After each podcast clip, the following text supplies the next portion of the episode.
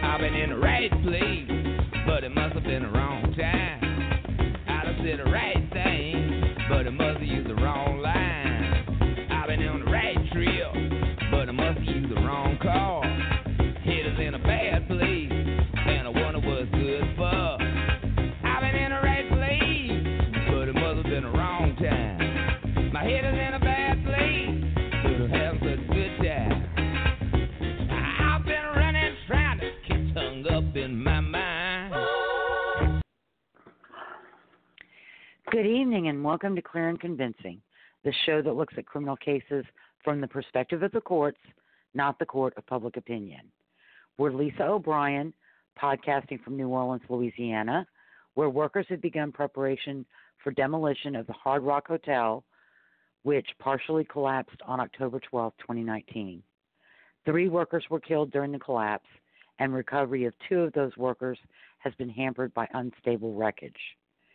And I'm also here with Michael Carnahan from Little Rock, Arkansas, where celebrity chef Gordon Ramsay had lunch on Monday at Threefold Noodles and Dumpling Company in Little Rock. Ramsay's filming an episode of 24 Hours to Hell and Back at Bear's Den Pizza in Conway. Thank you for joining us for episode 39 State of Texas versus Rodney Reed. Tonight, in part two, we'll look at the new claims raised by Reed's advocates in his 10th state post conviction writ, which led to the stay of execution granted by the Texas Court of Criminal Appeals on Friday, November, November 15th.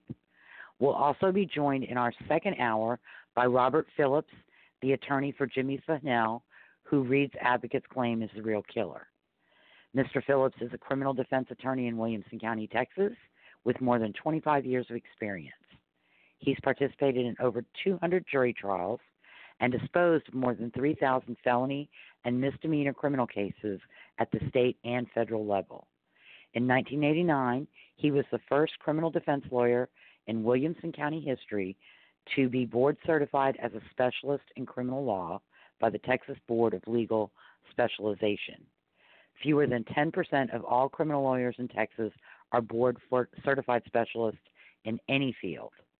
In 2006, he was named by Thomson Reuters among Texas super lawyers and featured in Texas Monthly Magazine, an honor that's accorded to only 5% of all Texas attorneys. He's also received an AV rating by Martindale Hubbell, a reputable national attorney rating service. As always, we are a live show and calls are welcome. Our phone number is 347 989 1171. And good evening on Wednesday. Michael, how are you? Hey, I'm doing pretty good. Uh, doing these uh, shows three nights in a row is gonna is definitely gonna be a little bit of a throwback for me some of the older days of Talk Radio 49 when we about had a show every night. But uh, definitely gonna be a fun night again tonight uh, as we continue to talk our talk on Rodney Reed. But uh, you know, I didn't know that uh, old Chef Ramsay was still around. Uh, I knew that. Uh, I remember seeing the post actually on Facebook. One of my uh, buddies actually works at the place where he's filming the um, 24 Hours in Hell or whatever. One of Uh-huh. my buddies actually works at that place, but um, Oh, but um, wow. yeah, but um, definitely going to be, you know, definitely cool to see some of that stuff that they're doing. I, like I said, I didn't even know because of the name of the show's 24 Hours. I didn't figure he was still around. Well, they may be. Uh, I think Monday they were doing the upgrades, so Tuesday would probably been when they shot the reveal of the new restaurant. Right. Okay. So, um, yeah, he that was Monday at lunch. Okay. Okay. So, That's pretty. um, I, when you cool. said still around, I thought you meant still on TV. I'm like, have you not watched Fox at all? I was gonna say, good lord, he's all over that channel. They might as well call it the Chef Ramsay channel. Besides, no wait, Phil's on CBS, so never mind. We can't give old Phil any credit. Yeah. So uh, the first thing I want to talk about very quickly on the dismissal of the civil rights claim by Mhm. the federal judge. Uh, Right. Essentially, the federal judge found that uh, Reed was appealing the state court's handling of the request for DNA testing, and Mhm. in his pleading, he did not plead in a way that the federal court would have jurisdiction to come in. He basically failed to state a claim upon rel- which relief may be granted. Right. And that just means he was asking the federal court to do something that it could not do because Reed did not qualify for DNA testing under Chapter 64, which is the Texas Okay. DNA testing statute. Okay. So uh, that's the long and the short of it. Um, but even in that, it's a 20 page decision of the federal Mhm. judge that explains why Reed could not get relief in federal court to get DNA testing. Um, Okay. And that's why I say the most important document for anyone, whether you believe in guilt or innocence, the most important documents to read are the court opinions Mhm. because they cite the evidence, they cite both parties' positions, and then they analyze the facts, the evidence, and the law and explain why they're making the decision that they're making. Right. And so this isn't a, again, this isn't just a, a court rubber stamping the Texas Court of Criminal Appeals. Mhm. It's addressing every claim raised by Reed and, and explaining why he's not entitled to relief from federal court. Right. Makes sense. I mean, that's what you So- think would happen. And then there's one extra- Right. There's one extrajudicial claim that I left off the list last night to address it very quickly. There is a claim that Judge Towslee, and I'm probably pronouncing that name incorrectly, uh, interfered with the defense presenting witnesses for Rodney Reed's alibi or Rodney Reed's uh, relationship with Stacey Stites. Mhm. Now, the only person who has made any claim of that actually happening is Chris Aldridge, who we know is a cousin of Rodney Reed.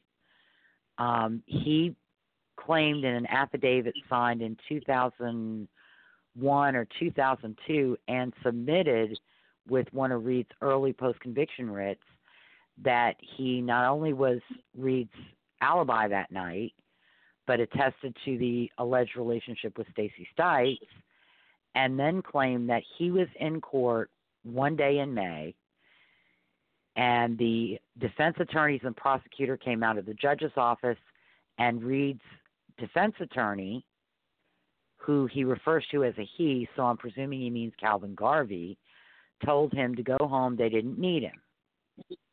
Mhm. And based on that allegation, they uh, Rodney Reed's advocates claimed that the judge would not let Chris Aldridge testify to Rodney Reed's alibi or the relationship with Stacey. However, Mhm. in the hearings, Garvie and Lydia Clay Jackson each testified, and neither one of them was ever asked to corroborate that claim by Chris Aldridge. Right. So we have Chris Aldridge's allegation, but no corroboration from one of the defense attorneys, and it would be legal malpractice, it would be ineffective assistance of counsel for a defense attorney to go to a defense witness and say, "We don't need you, go home." Mhm. So, um, and they've never raised a claim of ineffective assistance related to that allegation by Chris Aldridge. Um, there are always going to be times in any criminal trial where a judge is going to have to say a witness cannot testify because uh, their their testimony would not be admissible for different reasons, hearsay, uh, in violation of a motion in limine. I mean, there are different reasons, admissibility, reliability, host of reasons that judges have to decide whether testimony can be admitted or not. Um, Mhm. that is normal. Frankly, I don't think this ever occurred. I don't think Chris Aldridge was there to give an alibi to Rodney Reed. I think the alibi is something that was created as part of his post conviction claims. Frankly. Mhm. Because there's no reason they wouldn't have called Chris Aldridge to give that alibi.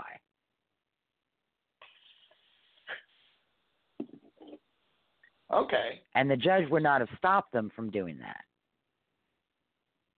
But they want to portray it as a corrupt trial. And so they they make claims like this that really don't add up when you look at the big picture. Mhm. Now, Lisa, real quick, I want to ask you something while we still have a moment. Uh, while we still have a moment for uh, before we get our guest on, I do want to take a time to um, ask you about this. Have you seen the New York Times article that came out today? No, I have not.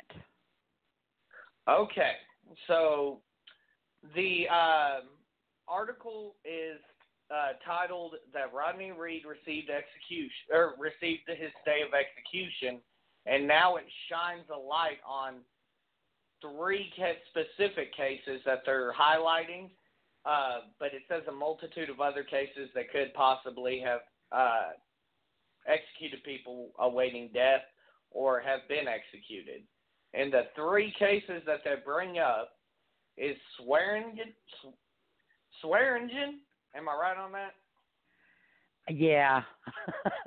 Swearingen. we'll call it. that D bag. Uh, Glossip, and there's one that I don't believe we've done yet, and if my computer would like to work, James Milton Dailey. Uh, Okay. Is, uh, St. Petersburg. It says that those three, uh, Rodney Reed may pave a way for those three some uh, new statuses to come out. So I was going to ask your uh, opinion on what one has to do with the other. And uh, obviously, Swearingen was also in Texas, but Glossip and uh, Dailey kind of make no sense how one would deal with the other. Right. Um, okay. Swearingen, it's over. It's done. He's Right. been executed. He filed his uh, quote new evidence to try and Mhm. prevent the execution date. It was rejected by the Texas Court of Criminal Appeals, by the Fifth Circuit Court of Appeal, and by the U.S. Supreme Court. Right. uh, he's done. There's Mhm. no now I, unless Innocence Project. The only thing I can think is that Innocence Project is going to try to do something similar to what they did in the Willingham case. They're going to get with Larry Swearingen's family. They're going to file complaints against the Montgomery County District Attorney's Office and try to allege that there was some uh, improprieties in Swearingen's prosecution that were never raised or raised too late in the game to stop Swearingen's execution in August. Um, Well, it that has nothing to do with Rodney Reed's case because it's prosecuted in a different county by different prosecutors, investigated by a different agency. I don't think even Mhm. the Texas Rangers were involved. Right. in Swearingen, to my knowledge. That was all Montgomery County. So um, I then gonna link this Glossip's in. Oklahoma again Mm. has nothing to do a Texas case. What Texas does has nothing to do with what Oklahoma's going to do. I completely agree. Which apparently, according to this article, it's not like Glossop is uh, anywhere close to the death chamber. So the really the Correct. only one that is close is this James Milton Dailey, and we've covered so many cases. We may have talked about him already, and I apologize. My mind is kind of short, but uh, Milton, uh, he looks like he's uh, scheduled right now. He got a stay for. He was supposed to be executed November seventh. He got a stay, and now it looks like he is set to be executed December 30. Okay, he's in Florida. Once again, what happens in his case in Florida has nothing to do with what happens in Rodney Reed's case in Texas or Richard Glossip's case. Um, this is one of the things that for me is the most frustrating aspect is that a lot of lay people look at criminal cases as cookie cutter, one size fits all. Right. So, for example, the for the Chain of Rocks bridge murders, uh, people were up in arms because the Winfrey, the minor white defendant, pled guilty and got 30 years. Reginald Clemons was sentenced to death, and uh, one of the other boys was sentenced to death and I believe executed. Mhm. And so, like, you know, he was white, so he got 30 years. No, he was a minor. He confessed. He pled guilty. That's why he got 30 years. Well, Clemons and the Lisa- other three took it to trial. And then one had his death sentence commuted because he was also a minor. Antonio Richardson, I believe it was. Well, and Lisa, I'm not sure. Obviously, uh, this case did uh, quote Mr. Benjit and uh, also Death Penalty Information Center. Um, but according to them, this uh, Dailey gentleman, when they say evidence at trial, which I'm not sure if you've looked this one up, but it says no witnesses or physical evidence tied Mr. Dailey to the killing. His co-defendant Jack Pearcy told the police that Mr. Dailey had committed the murder. Mr. Pearcy is serving a life sentence for his role in Shelley's death, and the case against Mr. Dailey it relied heavily on jailhouse informants who said Mr. Dailey incriminated himself. Okay. First of all, Innocence Project and Death Penalty Inter- Information Center are not independent, objective entities. Right. They are heavily biased against the death penalty, and they are at the forefront of what some like to call the innocence fraud movement. Mhm. which is, you know, what happened to Alstory Simon, where he was basically shown a video that implicated him in a murder, and he was strong armed by a private detective to confess to that murder with the promise of all kinds of help, and ended up serving 15 years in prison for a murder he didn't commit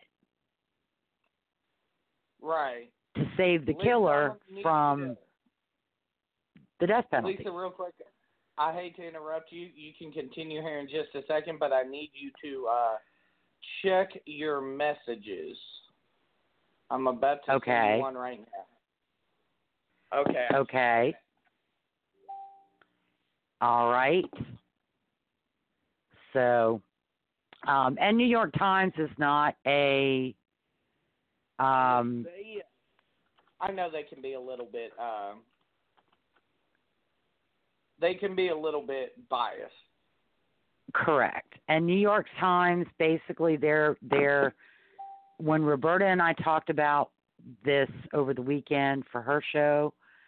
I think the Innocence Project has a PR firm. Right. So the PR firm gets the stories out and the um, they circulate it in as many publications as they can nationwide. Right. Right. Yeah, I mean, and the New York Times obviously is one of the most uh, one of the most popular uh, news and news uh, organizations, And- you know, in the country. One of the most liberal. So, right, absolutely. But you know, I I was just expounding upon your point. Right. So okay, well, um I'm over real quick and let you go for a second. Okay. So um, back to Rodney Reed case, we're going to talk tonight about the new claims raised by Rodney Reed, which resulted in the Texas Court of Criminal Appeals granting a stay of execution to remand the claims or some of the claims back to the trial court in Bastrop um, to evaluate them, take testimony, hold hearings, whatever briefs, whatever needs to be done to develop those claims. So Rodney Reed is getting the due process that uh, he is entitled to under the law, U.S. Constitution, state post conviction. Uh, first of all, the claim, the first claim is forensic evidence, uh, the time of death, and they have uh, opinions from Werner Spitz, Michael Baden, Leroy Riddick, and Roberto Bayardo. Uh, Right. Roberto Bayardo was the original medical examiner at trial. He testified uh, and did the autopsy, and basically his findings were he estimated her time of death in the early morning of April 23rd, 1996. Time of death is always an estimate. It's Mhm. plus or minus three hours. So it could have been midnight, it could have been three, it could have been four, but it couldn't have been any later than 523 because that's when the vehicle that Stacey would have been driving was found in the parking lot of the high school near where Rodney Reed lived. Absolutely. Lisa, I want to real quick step in and uh, let our listeners know if you are wanting to come on and uh, debate this uh, debate this topic or have a uh, civil discussion, you're more than welcome to call in. Once again, our call in number is three four seven nine eight nine one one seven one. But I do recommend when I screen you that you go ahead and say something. You are not getting on the air because of the divisiveness of this topic, you are not getting on the air without having a conversation with me first. So please, if I screen you, say something if you would like to have a conversation. Apologize, Lisa. No problem. No problem. I understand this is a dis- divisive topic, um, and it's a shame that in this society, people cannot accept that everybody is not going to always agree with you. Well, absolutely. I mean, that's the thing. I'm more than happy to take a call, which we've got another one that I'm about to have to hop in here and screen, uh, you know, and uh, talk with. And we're more than happy to have a debate. This one coming from Houston. But, uh, you know, once again, we're not going to allow somebody to come in and just bash people, you know. Eh, This is a Right, debate. and- more than welcome. Well, come actually, and I I think frankly, um, because we have a guest coming on for nine, it's probably Uh-huh. better that we table any debate of the case Mhm. to another time. And I'll be Okay. happy to set that up maybe after the holidays, beginning of next year. Uh, we will certainly, you know, have time because Mr. Reed did get his stay of execution. He's not being executed. And for those listening, I felt that he would get a stay. I respect the Yes, Texas Court of Criminal Appeals for giving him that stay.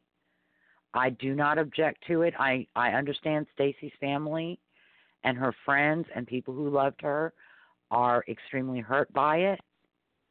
but I understand that in due process, that is what happens. That So, Lisa, sometimes me new claims are raised and a court grants a stay to give them the opportunity to develop those claims. Let me make sure I understand correctly. Are you saying we are not taking calls tonight? Uh, no, I don't think because we have a guest coming on at nine. I don't want to get bogged down into back and forth over a statement or a small part of the case Mm-hmm. And not be able to cover everything that Mr. Reed has raised that he's going to be going back to court in Bastrop County to uh, prove. Okay. Well, that'll be perfectly fine. One thing I do want to let everybody know is there is a chat function at the bottom of your page.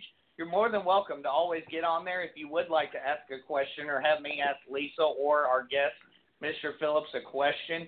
Feel free to type it out even if you'd like to have us uh, address it, and we'll be. I'm sure we'll be more than li- happy to uh, get to that when we get a moment.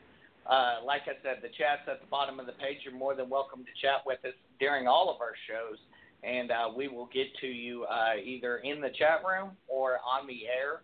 But uh, I, I agree with you, Lisa. Right now, I think the best idea would be for us because we do have the guests coming in to uh, to go ahead and uh, curb all the calls until then. Because what we've got about 30 minutes left in this hour, and we're going to take the break at the 10 minute mark. So about 20 30 Correct. So anyway, back to where I was. So uh, Roberto Bayardo also in his autopsy and trial testimony and or trial testimony also confirmed that Stacey Stites had been sexually assaulted prior to her murder. In 2012, Reed's attorneys approached Dr. Bayardo and asked him for an affidavit that essentially they claim withdraws his original findings or retracts his original testimony, but it doesn't really go that far. Uh, he criticized the prosecution's use of his time of death estimate, although he did not say that his time of death ed- estimate was midnight or 8 o'clock or 10 o'clock on the night of April 22nd. Uh, but he criticized the the basically the prosecution for quote misleading the jury to make his estimate sound like it was a precise time. He also uh, retracted his his finding of sexual assault and basically uh, agreed that Rodney Reed and Stacey Stites could have had sex days or week be, weeks before her murder, and that would explain the presence of his sperm in her body. Then, not satisfied with that, they went to, or perhaps they consulted him before, uh, Dr. Leroy Riddick, who is another medical examiner, I believe, in Texas. And he was critical of the time of death as well. He also agreed that the uh, viability of sperm was not as short as it was as the jury was led to believe it was. Uh, however, we've already talked about it, and what Dr. Bayardo and what Dr. Riddick claim was before the jury through Dr. Johnston or Dr. Johnson, who was Reed's DNA expert. So they had a choice of believing that the sperm was there from days before or believing that it was just prior to Stacey's murder. And they found just prior to Stacey's murder. Um, again, still not satisfied, they went to Werner Spitz and Michael Baden, who are very well paid experts. Uh, and I'm beginning to wonder if perhaps they're on retainer with the Innocence Project because they are turning up in a lot of Innocence Project cases. And I know from West Memphis 3 years ago, before uh, Eddie Vedder and Lorri Davis got involved, somebody reached out to Michael Baden and he wanted a hefty retainer to review the case. And the people who were reaching out to him at that time did not have funds for his retainer. They also didn't have funds for John Douglas's retainer. Uh, not saying these are experts, they deserve to be paid. Just as Dr. Bayardo deserved to be paid or Travis County deserved to be paid for the autopsies being conducted by Dr. Bayardo.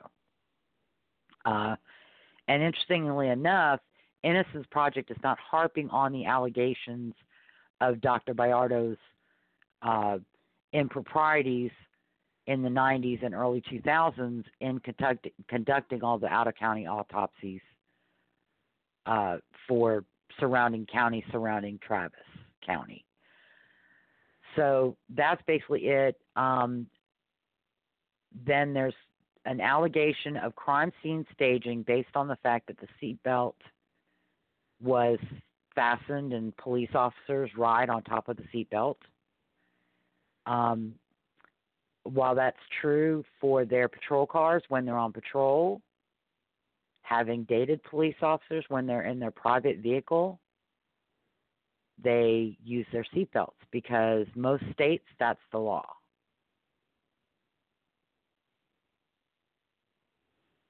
Also, uh, a counterpoint to that is the fact that there are injuries on Stacey's shoulder and upper chest that are consistent with her having been pulled out of the driver's seat while still in the seatbelt, which Kevin Gannon, the proponent of the staging theory, does not even acknowledge. Then he also claims that the belt was separated, not broken.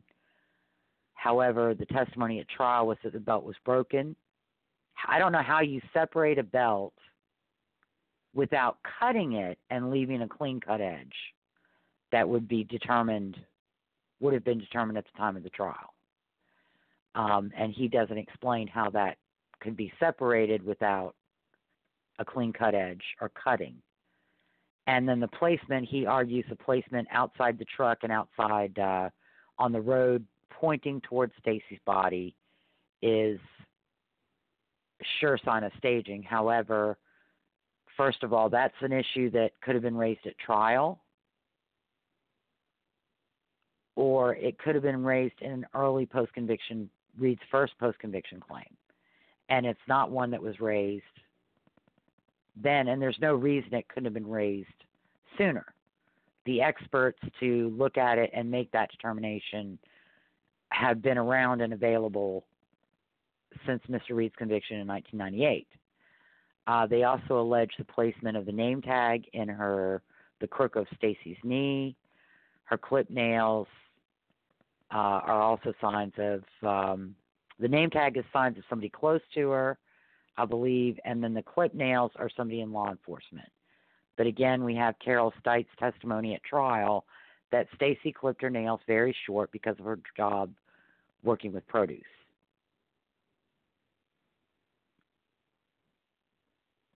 Um, that's part of the record. And the courts are going to look at the record as well as what Mr. Reed is going to present to them. So, you know, we have to acknowledge that. And then another weird claim is that the broken zipper on the pants was not the result of a sexual assault, but was the result of moving the body from the truck Mm-hmm. which I hope that they put Kevin Gannon on the stand to explain that one. Right. So, uh, and then of course we talked about this last night the retraction of testimony by Dr. Bayardo, Karen Blakely, Megan Clement. Uh, Dr. Bayardo, it's not really a retraction. He's changing his opinion, but there's not really, he doesn't cite a basis for changing his opinion. And both the Texas and the federal court have found that the uh, 2012 affidavit does not really change the case against Rodney Reed Mhm. because most of it is stuff that was before the jury, and they obviously did not find that to be credible at the time. Uh, and then um, Blakely and Clement, neither one of them have directly recanted their trial testimony or claimed to have made an error. They're relying on a DPS letter and a, a form from LabCorp Cellmark Bode, or Bode Cellmark, to say it's a retraction when it's not.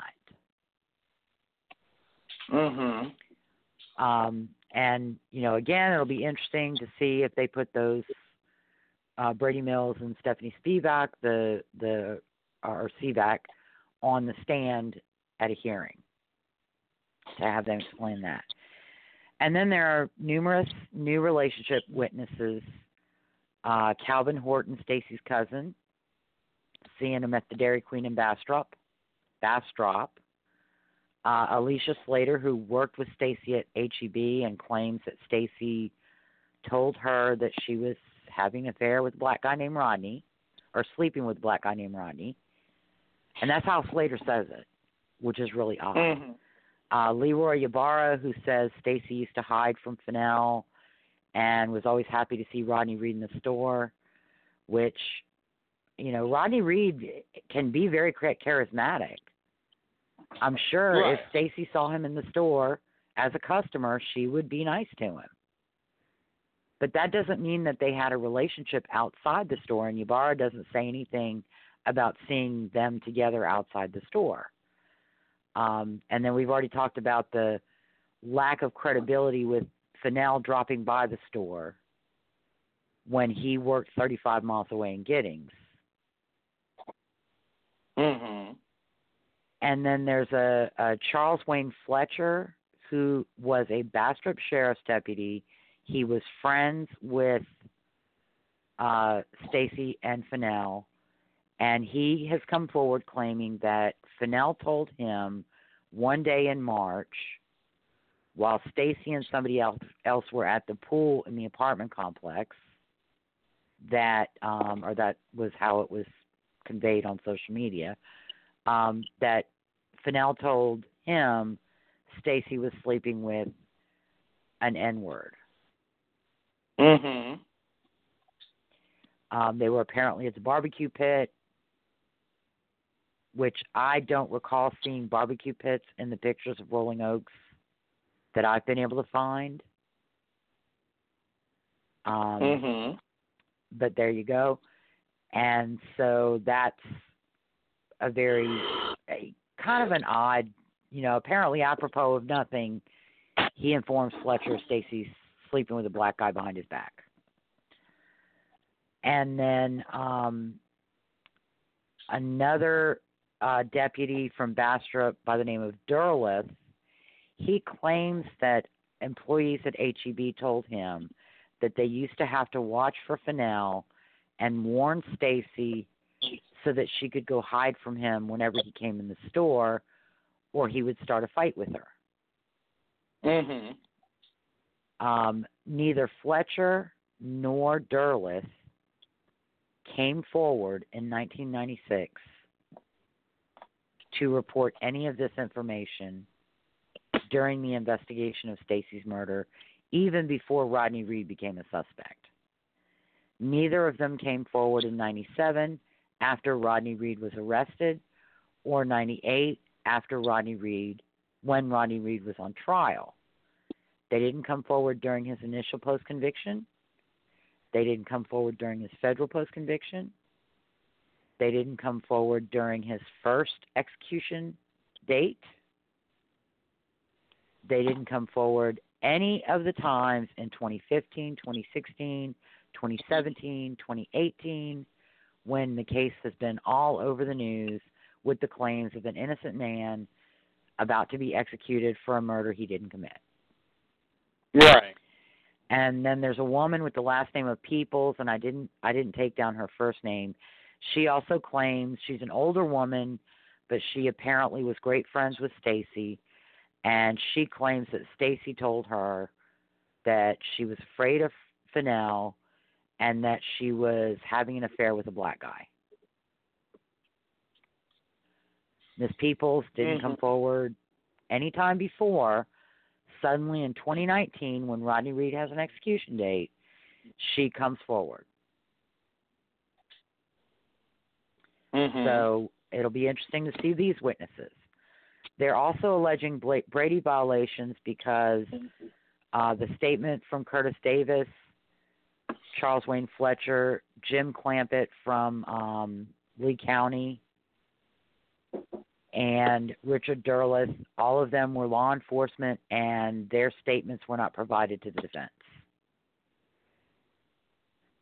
So that testimony is going to be interesting to see if they reported anything, who they reported it to, and uh, whether that Brady violation is successful. Because if none of them reported it, and Curtis Davis's Brady violation claim has pretty much already been resolved, because that was part of his eighth writ.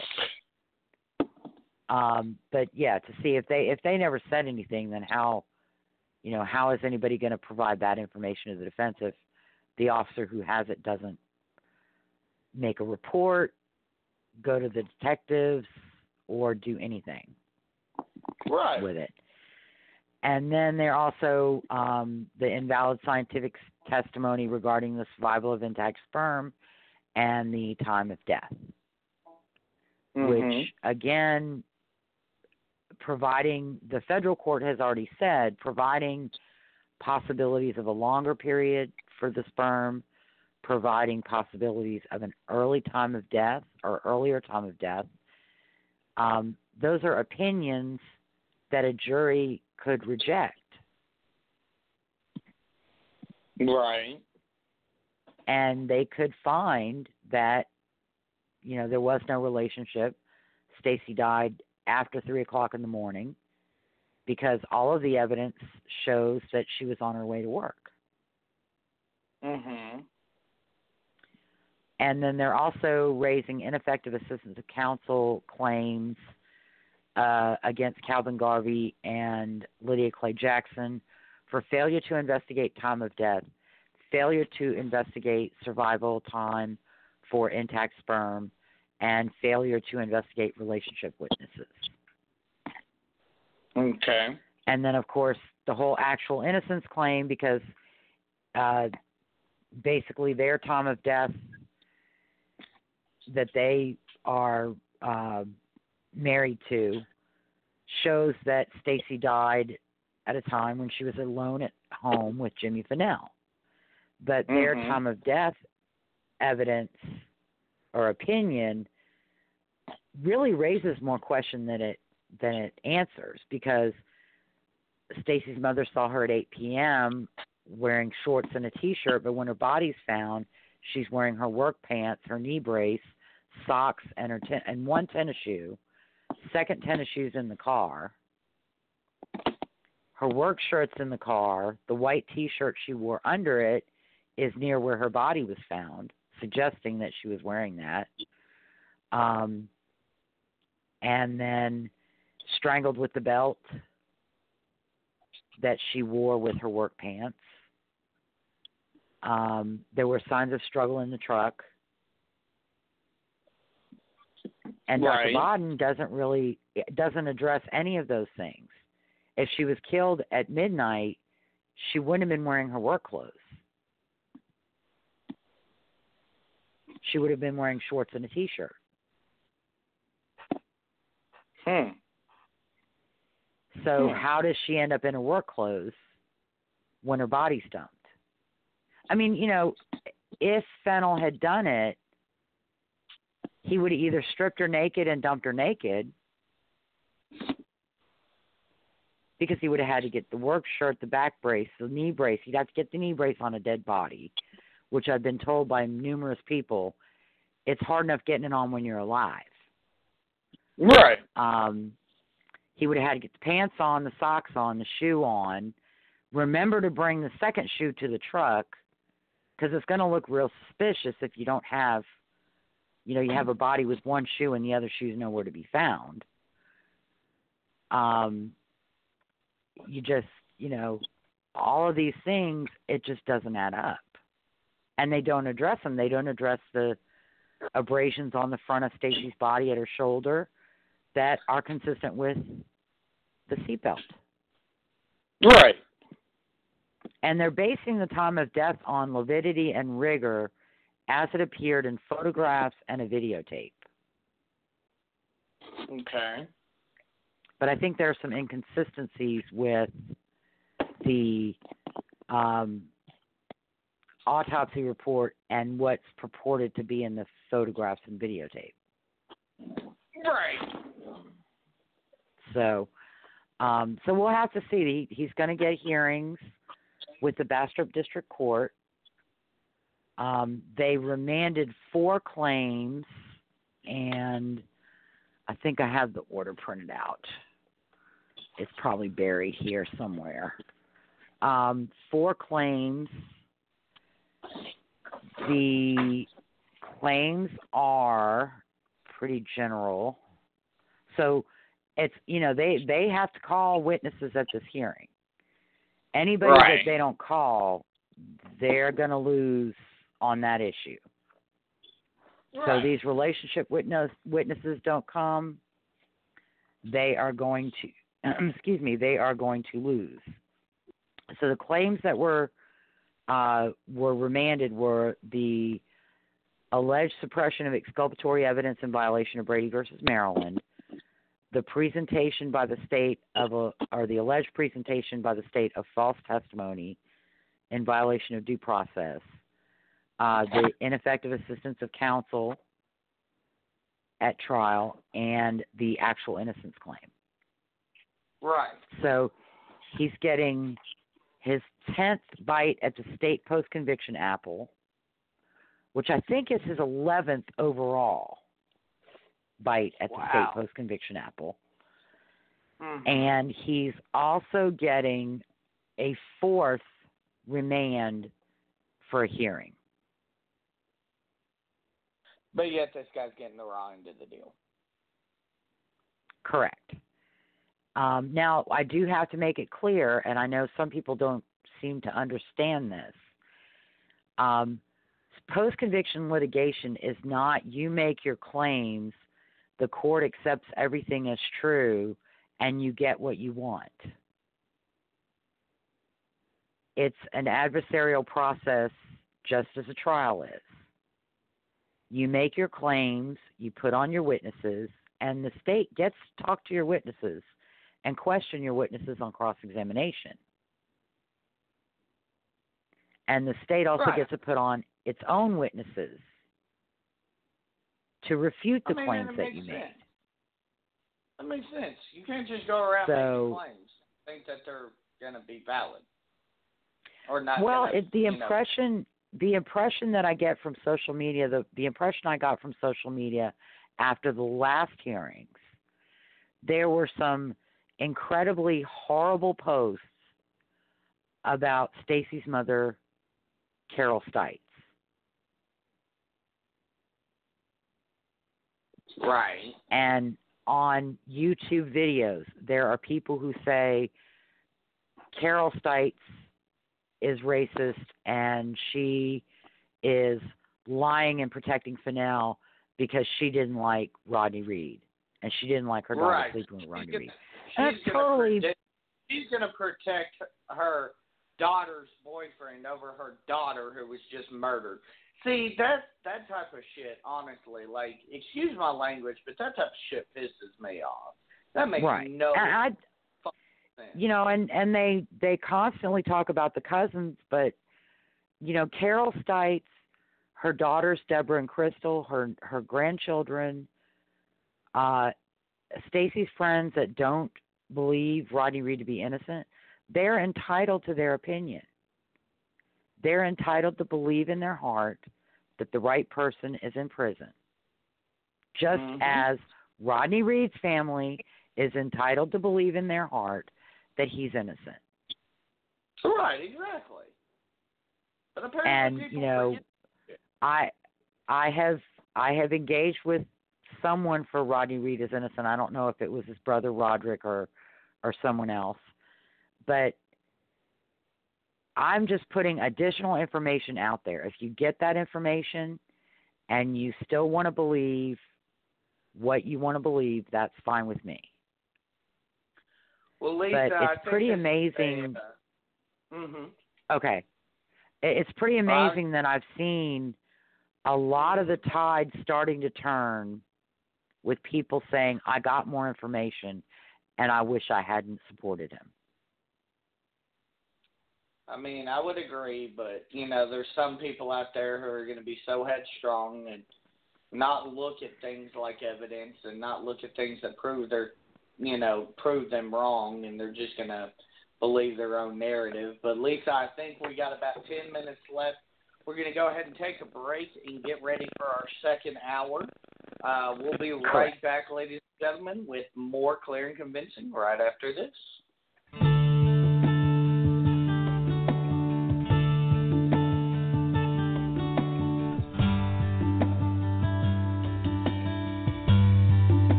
Days seem to hurt the most. I wear the pain like a heavy coat.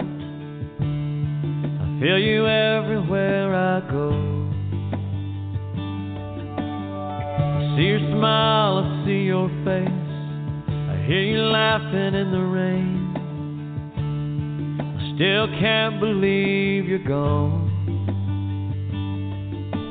It ain't fair you died too young, like story that hadn't just begun. But death tore the pages all away. Coming to the Ola Gym Saturday, June 29th, it's Redemption. Brought to you by the Arkansas Wrestling Organization. See Arkansas favorites like Cataclysm, Ace The Original Misfit, Josh Cross, Suicide King, Ray Ray, Insane Shane, and current AWO champion D Mike as they battle for redemption this Saturday in Ola at 307 West Hill Street. Doors open at 5:30. Concessions will be available, and this is a family-friendly show with kids under six getting in free. It's Redemption. Brought to you by the Arkansas Wrestling Organization.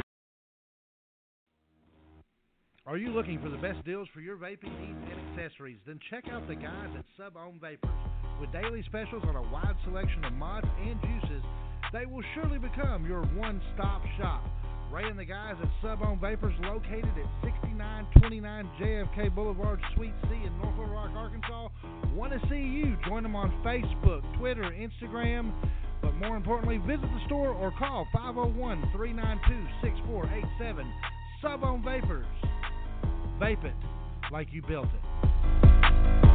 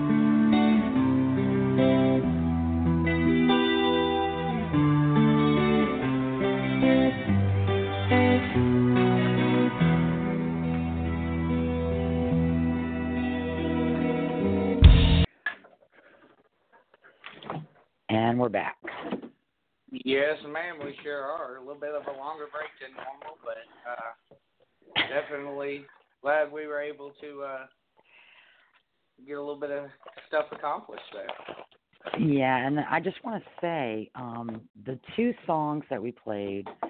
The first one, uh, "Who You'd Be Today," a friend of Stacey's or someone from the area reached out to me on Facebook and let me know that that was on the memorial website that was created by Stacey's family.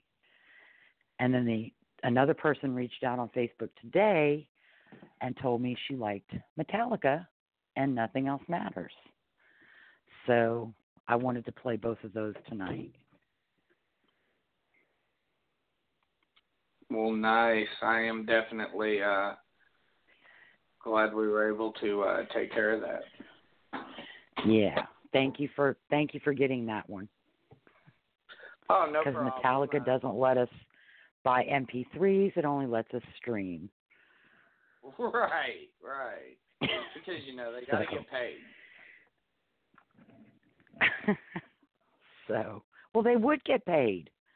Amazon charges a dollar twenty nine a song. True, true. So, all right. Well, we're waiting for Mr. Phillips to call in. I gave you the number, and we'll just go ahead and we'll start talking about.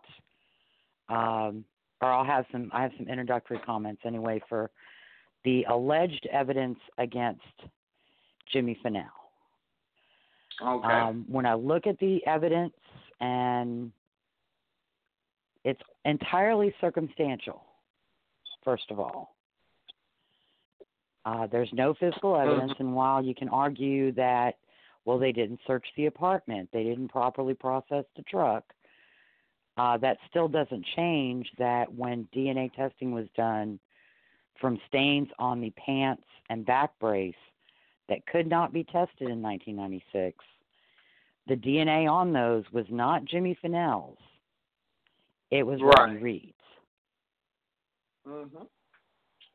Uh, there's no DNA on anything that's been tested that physically links Jimmy Fennell to the crime scene. Right. Even the allegations about the beer cans don't link Jimmy Fennell to the crime scene.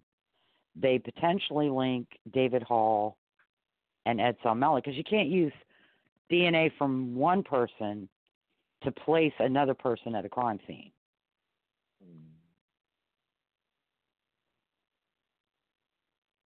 Right.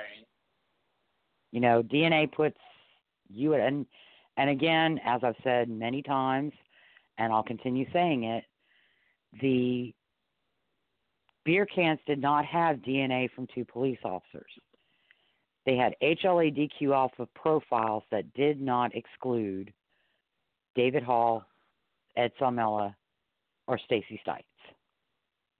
But if Stacey Stites Mhm. is already dead by the time her body's brought there, she couldn't have been standing around drinking a beer with David Hall and Ed Salmela. Because she was supposedly killed in the apartment hours before her, four to six hours before her body was dumped, according Right, to Rodney Reed's timeline. Right. Well, Lisa, I don't. Uh, Mr. Phillips is on the uh, on the hold button here. Would you like me to go ahead and bring him on? Wonderful. Yes, please. Okay, he should be. Uh, he should be up right now. Great. Good evening, Mr. Phillips. How are you? Um, well, good evening. It's an honor to be part of your program. And I just lied to you. I'm not totally well. I'm suffering a little bit from the aftermath of a sinus infection, but hopefully I'll uh, push the mute button if I need to sneeze or cough. Oh, certainly. Thank you so much for taking the time to talk to us. Glad to do it. I think you're doing a great, great service, and uh, I'm I'm pleased to be part of your show. Thank you. So, um, as well, as I was saying, every everything that they have pointing toward Jimmy Fennell is entirely circumstantial. Well, and I must confess, I'm just joining the show, so I missed the first hour. I had to uh, was practicing criminal law late into the night down here in Georgetown, Texas. I just got home, but uh, uh, you you sound like someone who has researched this perhaps as thoroughly as anybody. I got into this case via my representation of Jimmy 10 years later in the Georgetown uh, criminal case that he was guilty of, and only retrospectively have uh, re examined some of the Stites murder. I, I want your listeners to know that I, I was not his lawyer at that time uh, because he Correct. wasn't charged with anything. But uh, Correct. I've done quite a bit of reading and uh, my own research in in my capacity as his lawyer since 2007, and uh, I mean, I'm a simple person in the way I analyze life, and the thing that I find most telling about trying to wedge Jimmy Fennell into the suspect chair is not just all the details you're talking about, but the fact that uh, he had no motive to kill this girl, and there was no uh, evidence. There never has been any evidence since the killing to support this fantastic notion that Rodney Reed was having a secret affair and that she died hours earlier and all that kind of stuff. So Correct. uh, I just like to see one photograph uh, of the two lovers together. I'd like to see one uh, loving embrace with Rodney and Stacey together. You know, after Easter Sunday services or her birthday or a candlelit dinner in Bastrop that they had together. Just something to show that they really were ever together. Right. But I think I'm probably deviating from from your No. So I no, I totally I totally agree. Um she was a person who wrote notes to her friends and people in her life. So a note from Yeah. Stacey to Rodney. Yeah.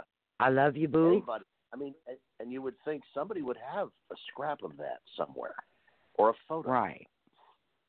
or a fingerprint on her windowsill, or something. Correct. That's one of the or other um inconsistencies. They they constantly say, well, there was nothing, no evidence of him ever being in the truck, but he claims that the night before she was murdered, he was in the truck.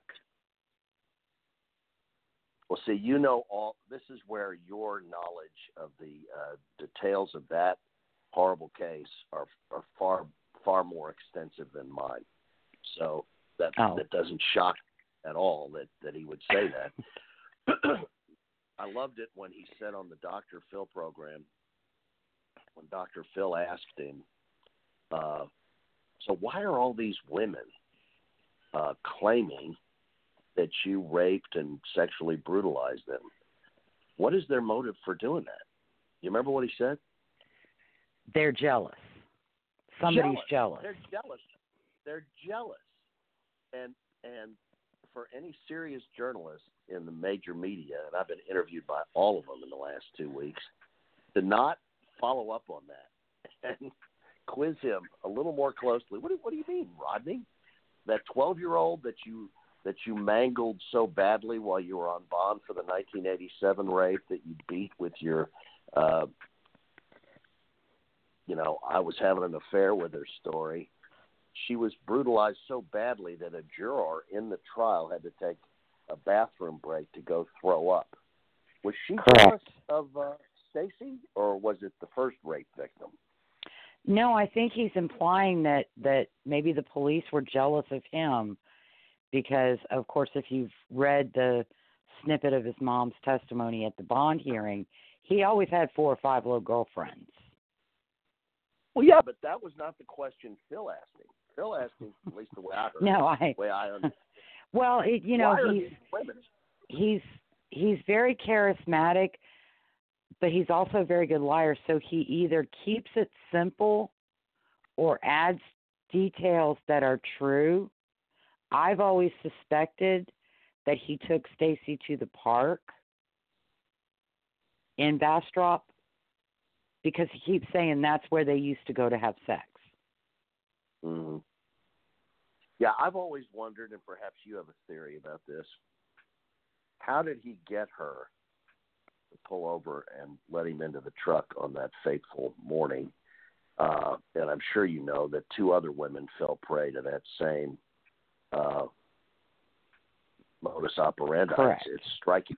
Two other women were uh, abducted on the very same road she was on the day she died. I've al- always I- wondered how he got her to pull over and let him in the truck, or whether he just I- commandeered it. He just stood in front of it. I think what he just Yeah. Personally, I think what happened was there are train tracks and the trains run through at that time of night and I think she was stopped for a train. She forgot to lock a door could be. because it wasn't an automatic lock vehicle. And she was stopped for the train. Maybe he got her to roll down the window and ask for a ride. She told him no. And so he opened the door and pulled her out, hit her on the head, Yep. jumped in the truck, and drove off with her. That's a very valid theory, and uh, it's also interesting to me. And this is just context to all this, but Bastrop is even now a, a small town. It was a much smaller town 23 years ago, and everybody kind of knew everybody. And Rodney Reed was a known ne'er do well in the town, and Mhm. was into drugs and drug dealing. And in fact, ironically, he was in jail on a drug charge when the DNA came back on his semen, uh, which was in Stacey, and they they confronted him while he he was you know he was an inmate for a drug rap. They go in to see him Mhm. and they say Rodney we'd like to talk to you about Stacey Stites. I don't know no Stacey Stites except what I've read in the paper. Oh really? Right. Well, your man fluid is inside of her. The DNA just came back. You want to rethink that? Oh, that's Stacey Stites. I'm having an affair with her, knowing that that same sequence worked in the 1987 Wichita Falls sexual assault accusation. The same exact thing. We'd like to talk to you about this girl. I don't know the girl. Oh, really? Your DNA is inside of her. Oh, that girl. I'm having an affair with her. And amazingly, I don't know what the jurors are like in Wichita Falls, Texas, but the jury on that particular day was pretty gullible, and they bought it. So I, you know, I he- think one he- of the things that happened one of the things that happened in that case, I believe, is first of all, um, there was a four year delay between the assault and the trial. the Wichita Falls. And if I could get if I could get those Wichita County records, I'll bet you everything I own that it was Rodney Reed's attorneys. Well, pushing that possible. Delay. You, yeah, I mean, you you know far more, uh, obviously, about even that case. Um, and I'm sure you've probably read Michael Corcoran, uh, the article Yes. Michael Corcoran. That's one of the better investigative uh, pieces that's been done on this monster, Rodney Reed. And uh, Corcoran, as you probably know, is is a pretty respected, I would say, very respected journalist in these parts of Texas, and uh, certainly no friend of law enforcement or partisan right wing, you know, uh, hit piece journalist.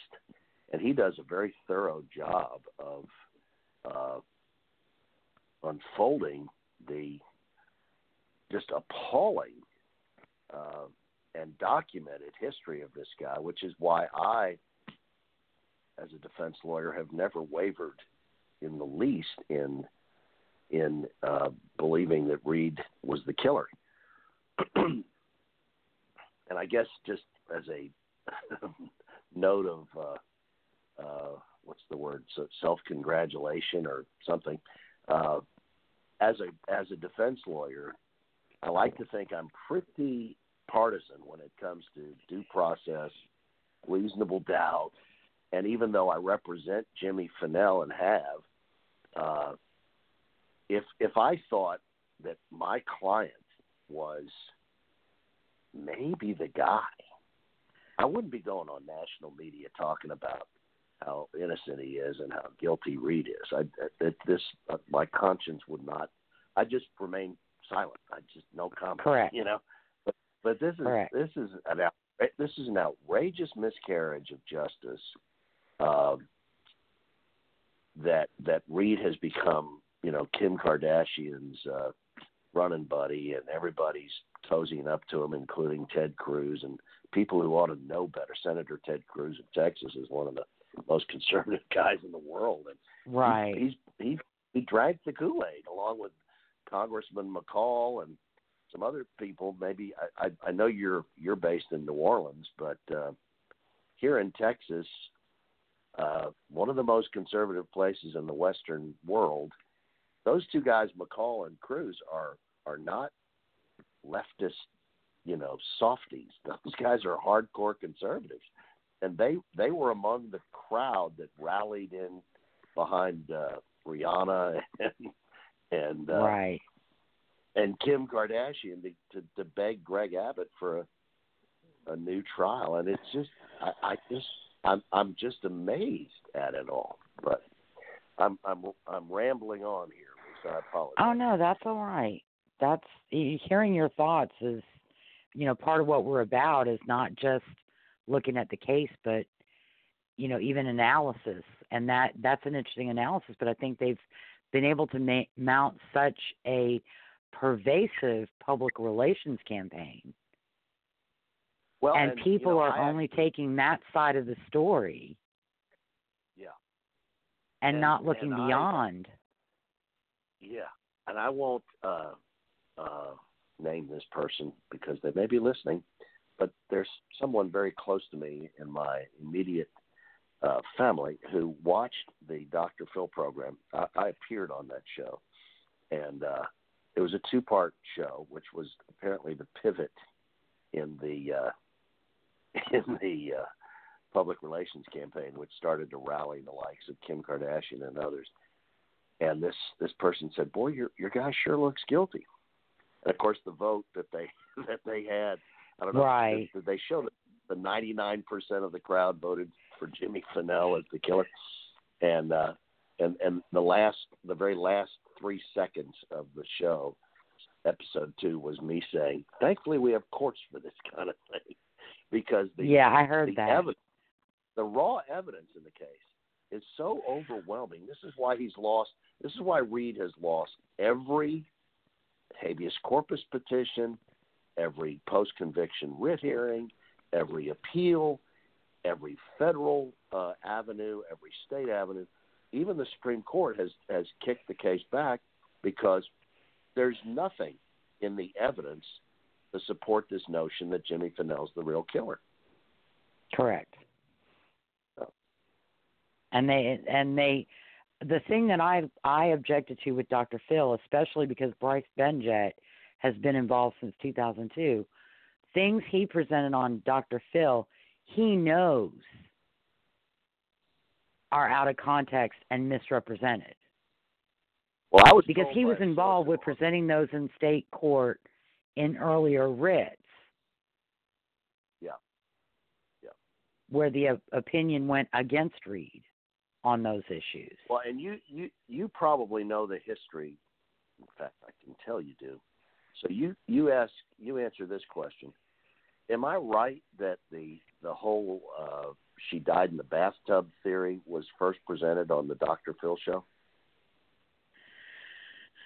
Well, I believe that the whole drowning, she died in the bathtub, may have come from a gentleman by the name of David Fisher, who got involved very early and began, quote, investigating. Um, and then when Kevin Gannon was doing Dead Man Talking, he hooked up with Fisher. And Okay. Fisher downloaded all of his theories onto Gannon, and Gannon ran with them, which shows that the Dead Man Talking, Dead Man Walking A and E program was not an objective program Oh, oh, you're talking where they were reinvestigating a case and determining whether the outcome was correct or not. It was subjective. If they believed the Gannon- person was Gannon innocent, they were going to find him Gannon innocent. being, Gannon being the retired NYPD detective. Yeah, he's got the Okay. he's got the clout and he's got the credentials yeah, that yeah. David Fisher doesn't have. How about this, Lisa? You're a you're you're a longtime member of the uh, courthouse community. Uh, had you ever heard before, Dr. Phil, of the field of expertise called victimology? I've heard of it. Yeah, it's usually employed by post-conviction defense attorneys Well, in my To career of 40 years, say that their never, their client is not guilty. via an expert called a victimologist. Mhm. Okay. Well, that was news to me, and I've tried cases all over Texas and handled any number of different experts calling themselves various things. And Yeah. in my in my entire life, I had never heard of the field called victimology, and I found it. It- amu- I didn't say it on TV, but I I thought victimology. Well, that's a that's an interesting self promotional title. It has always been a component of the profiling done by the FBI. Okay. Well, But you learn something every day. You're teaching me something. non that I didn't FBI trained profilers have now taken it out and made it into instead of being a component part of a profile, they've taken it out and made it its own thing as a way of saying our client couldn't have killed the victim. Okay. Our client could not have killed the victim. Therefore, I'm going to call victimology professor, PhD, so and so. Is that what you're saying? Yeah, To- to- pretty much. to- okay. I mean, all you know, Well, hey, you might. You might want to look into as a defense attorney, you know, hooking up with victimologists Well, I guess so. But I will tell you in your next jury trial. tried I tried uh, a ton of cases when I was in the Dallas County District Attorney's office back in the early 1980s. Murders, rapes, robberies. Never once confronted a victimologist. And as a, a lawyer of 35 years on the defense side, I I have plenty of friends that are pretty darn good lawyers as well as my own practice.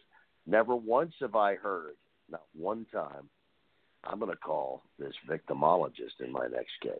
So it must be uh, the the expertise du jour in other jurisdictions.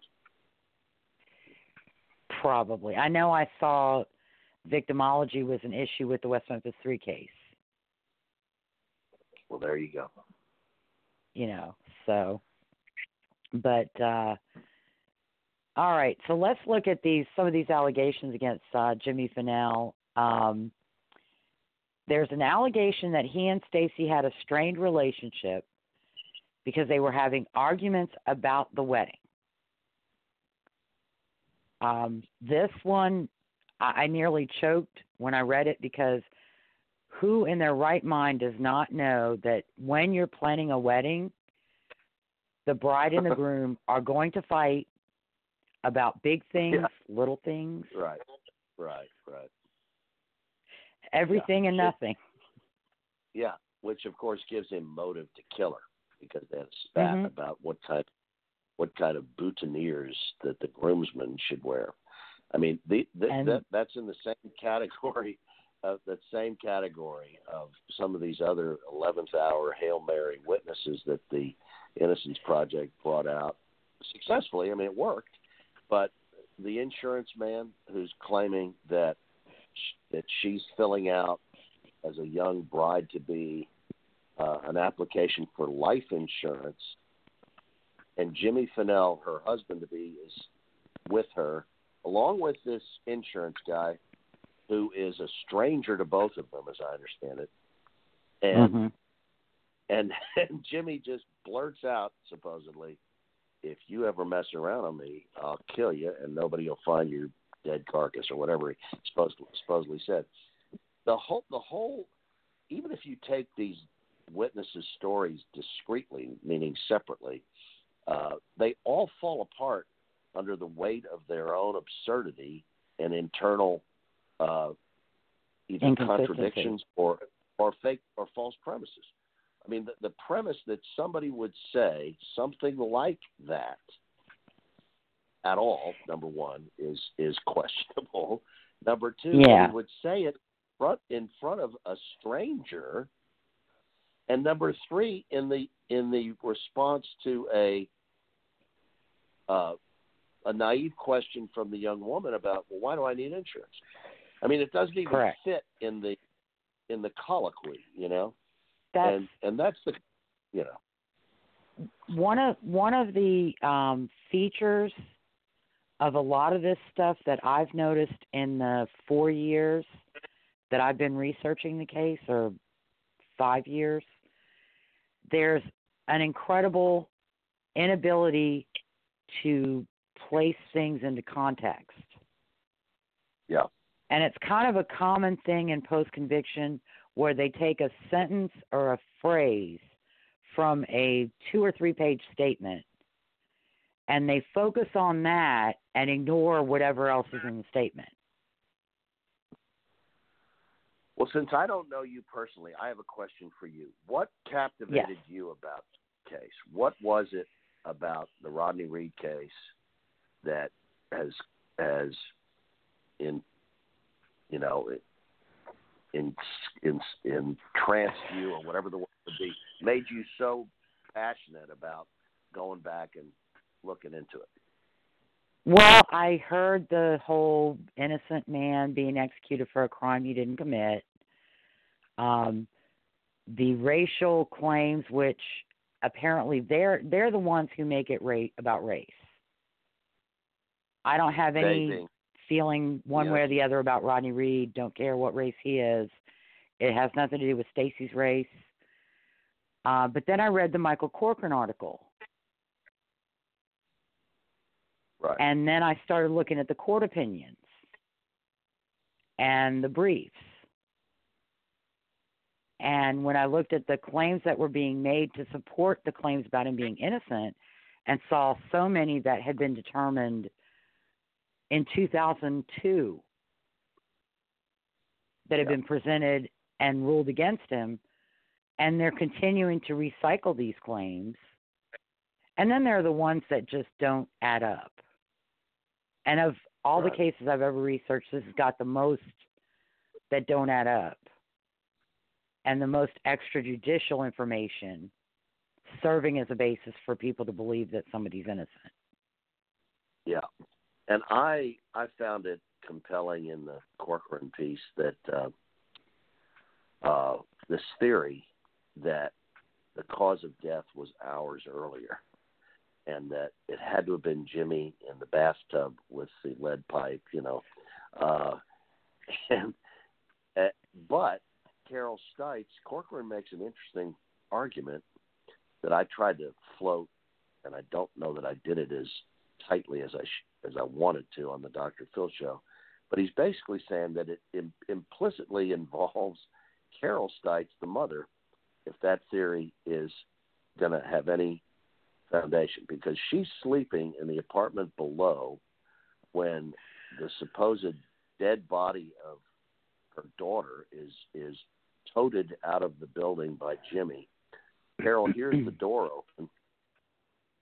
Jimmy somehow gets the body out to this remote area, stages the crime scene, and then finds a way back at four o'clock in the morning. Mm-hmm. Carol Stites doesn't doesn't hear the door this time when he comes back and sneaks back up into his bedroom and then does a Marlon Brando acting job worthy of an Oscar when they alert him that she's missing and he clambers downstairs hitching up his pants and frantically, you know, wanting to go look for her. I I just thought that was uh intriguing at the very least as a as a rebuttal to the fantastic notion that uh, that Fennell had killed her in the bathtub upstairs. Right. And you would think, I, I I agree. and you would think that Carol Stites would have heard commotion of some And- kind if the walls that thin. When you when you look at Baden's testimony at that hearing in 2017, his theory is that she was killed in the apartment, put face down in the floor of the truck for four to six hours hmm in the parking lot of the apartment. So Jimmy would have had to go back upstairs to the apartment. So Carol would have heard two trips up and down the stairs. Yeah, exactly. or three trips up and down the stairs. And she's only saying she heard one at three, which is the time Stacey left. And they, one of the other things is the hypocrisy of everything Fennell has said is a lie. You can't believe it. And yet, you believe every word Rodney Reed says, even though he's convicted of capital murder Right. and sitting on Right. death row Right. and has the Yeah. most motive to lie. And, and, the and some of the things Fennell said are corroborated by Carol. Carol corroborates Stacey's schedule, her habit of leaving at three o'clock in the morning, Right. and um, seeing Jimmy Fennell get home at eight o'clock at night, not out drinking with his buddies until ten or eleven o'clock at night. Right. That was funny too. That Curtis Hall, I believe his name is. Is that his name? Curtis, Davis. Davis. I felt sorry for the guy because, for whatever reason, either seeking his 15 minutes of fame or whatever, he submits to a CNN interview and does the the big deal that leads to the the big uh, revelation that leads to the uh, 2007 or 2017 Reed hearing. And then on the stand in Bastrop, I watched the poor guy back up like a bad toilet. I mean, it was just it was embarrassing to watch the uh, very thorough cross exam of the state prosecutor that just basically had him at the end saying, "Well, I'm not really sure of anything." Right. And I I felt bad for him. I don't think that he was I don't even think he was seeking it. I think that he believes Rodney Reed's guilty and he was doing it to express that. And that's don't know. another thing. They ignore his comments because if you read the entire transcript, he says point blank that he would not have helped Jimmy Fennell cover up a murder. He would have arrested him. And that raises He another. says that Jimmy could not have killed her. Uh, well, and and again, I keep getting uh, asked by the media because you know when the drumbeat of the public relations campaign began, as each hour ticked by before the execution date of of today, it would have been today. Rodney Reed would Yes. would be no more if justice had been carried out.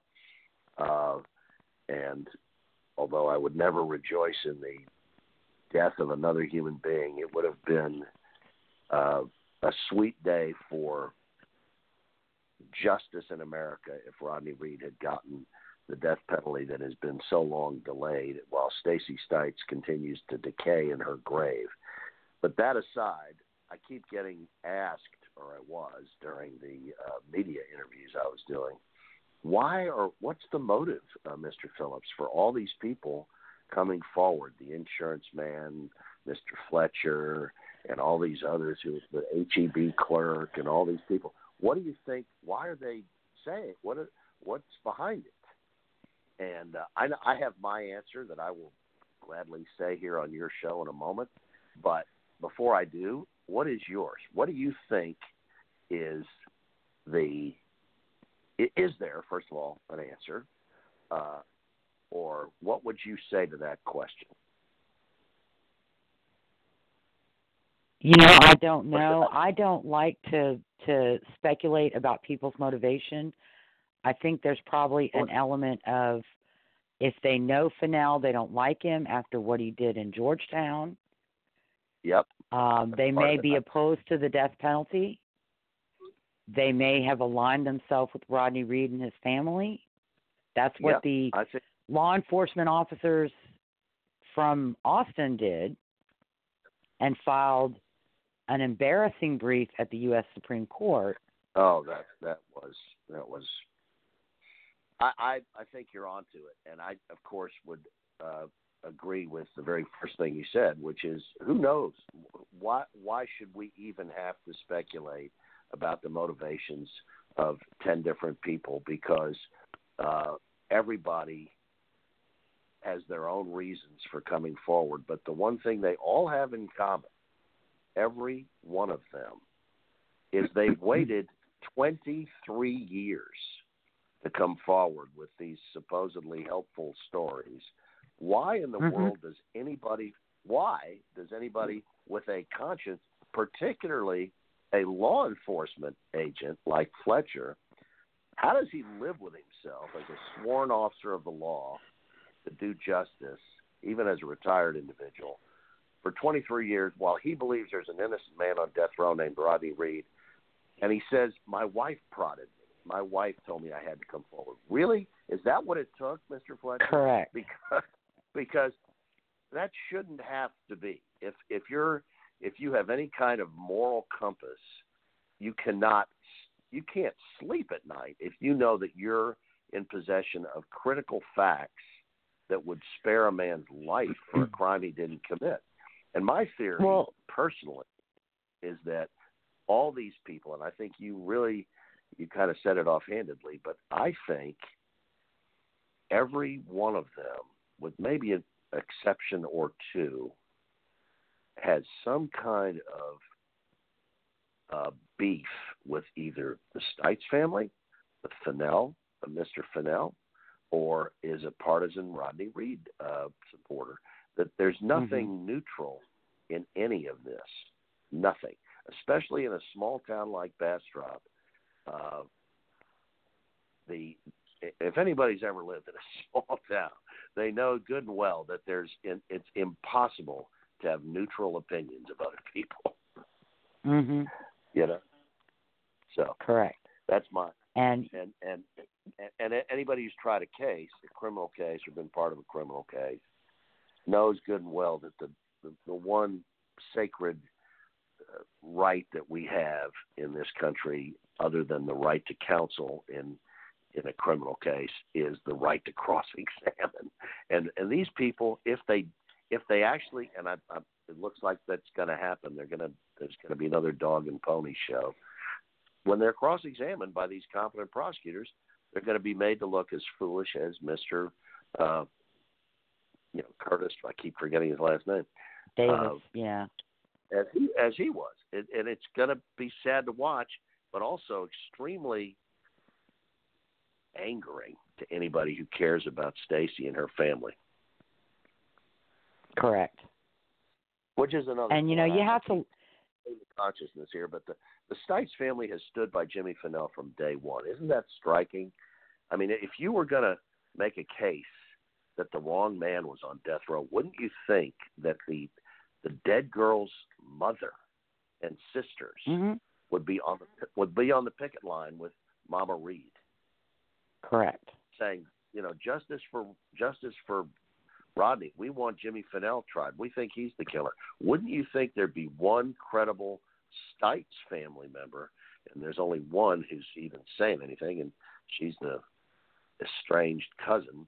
Uh, it it's just it's it's laughably absurd, but it's also appallingly uh, disgusting. Yeah. And you know, the irony is with the law enforcement officers from Austin, if this had happened in Austin to one of their girlfriends or wives, they would be accused of being the real killer by Rodney Reed, and their uh, associates would all be potential accomplices, and everybody would be corrupt and out to get Rodney Reed. Yeah. Well, I, I'm, I, I was absolutely appalled by the, and for some reason they chose a deputy constable from Williamson County to be their spokesperson, and without Mhm. disparaging, without disparaging the office of deputy constable, it's not exactly special agent FBI. Correct. I'll leave it at that. uh and you know let's uh, i i want to talk about the the failure to come forward um one of the other ironies is that if any one of these witnesses the insurance agent clampett fletcher uh if they had come forward in 1996 right after stacey was murdered rocky wardlow would have had his probable cause for a search warrant for jimmy fennell's apartment Now help me with Rocky Wardlow. That's a name I hadn't heard. He was a Texas Ranger who was involved, was kind of the the lead investigator because I believe because Stacey was from Giddings and found in Bastrop, heading into Bastrop, they felt the Texas Rangers would be the better agency to lead the investigation Gotcha. because they have the statewide resources. I think also it may have been because Jimmy Fennell was her fiance and a police officer. Right. And so bring in the Texas Rangers, who are a, an independent agency from the, the county agencies. You just know all the names better than I. I, I like I like I've said at I'm the outset. I, I did not participate in the original case, so some of these names are are not part of my immediate memory. yeah, I I have always had a good good grasp of names. So that's one things I'm one of the things I'm blessed with.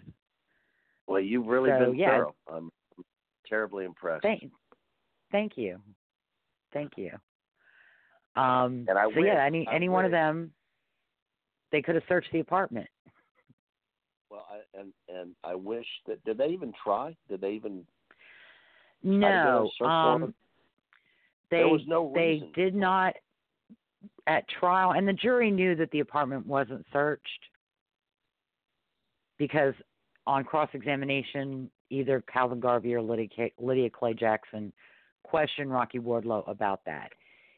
During the investigation, when Jimmy Fennell was the, prime suspect, they never developed sufficient probable cause to get a search warrant. And of course, you know, under was- the Fourth Amendment, there's no crime scene exception. There's no suspected crime scene. There's no last place the victim was seen. And Jimmy Fennell had property rights or, or Fourth Amendment rights in that apartment.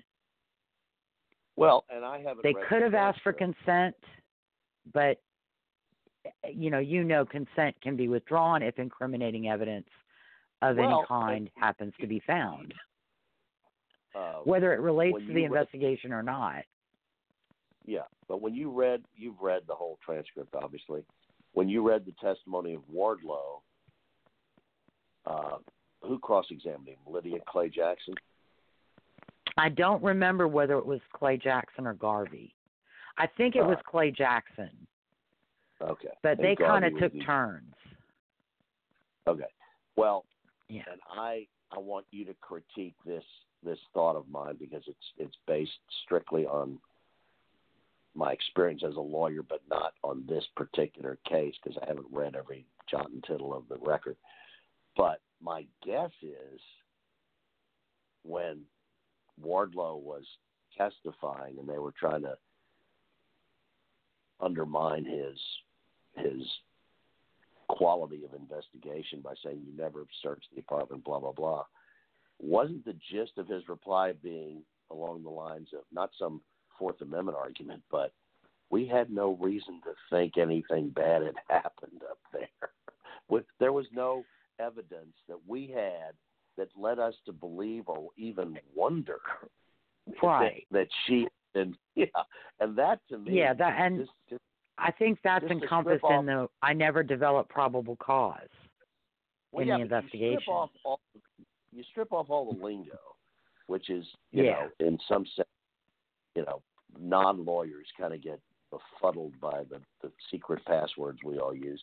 But if you just strip it down to regular, the way regular people talk and think, the way I uh, retrospectively evaluate Wardlow and the reason they didn't search is we didn't have any reason to think anything bad had happened in that apartment. There was no evidence at all that had been brought Mhm. to our attention that gave us any reason to even wonder what had happened in that apartment. And I'm a Texas Ranger. This is my, you know, this is my retrospective entering into the mind of, of, of Ranger Wardlow.